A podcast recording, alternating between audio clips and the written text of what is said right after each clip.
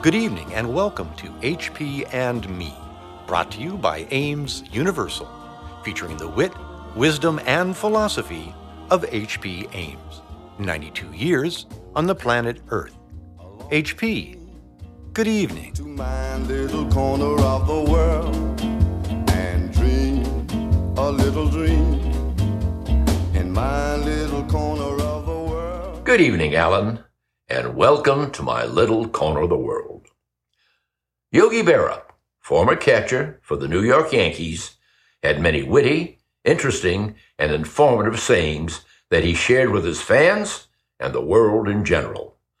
One of his many quotes, It's not over until it's over, was quite a conversation piece for many years.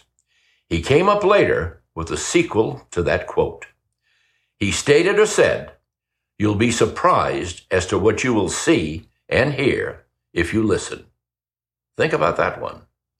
You know, many of us in conversation or whatever have a tendency to wander off into space and really not hear or see what the other person is trying to relate or express to us, etc. You have to listen because that's how you learn. And you will see things also in a different perspective as a rule. You have to listen and not be afraid to ask questions. You have to join in and participate in whatever is going on, etc. In doing so, and I quote, you'll be surprised as to what you will see and hear if you listen. Thank you, Yogi Berra, wherever you are, for your fantastic, witty sayings. It truly gives the so-called intellectuals a conversation piece of wit that they will discuss for a very long time. Think about it. I mean, really think about that one.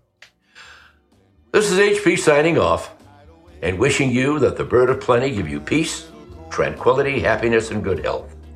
Until we meet again, hey, I love you to the moon and back. God bless. On behalf of Ames Universal, we thank you for tuning in to tonight's episode of HP and Me. My little corner of the world.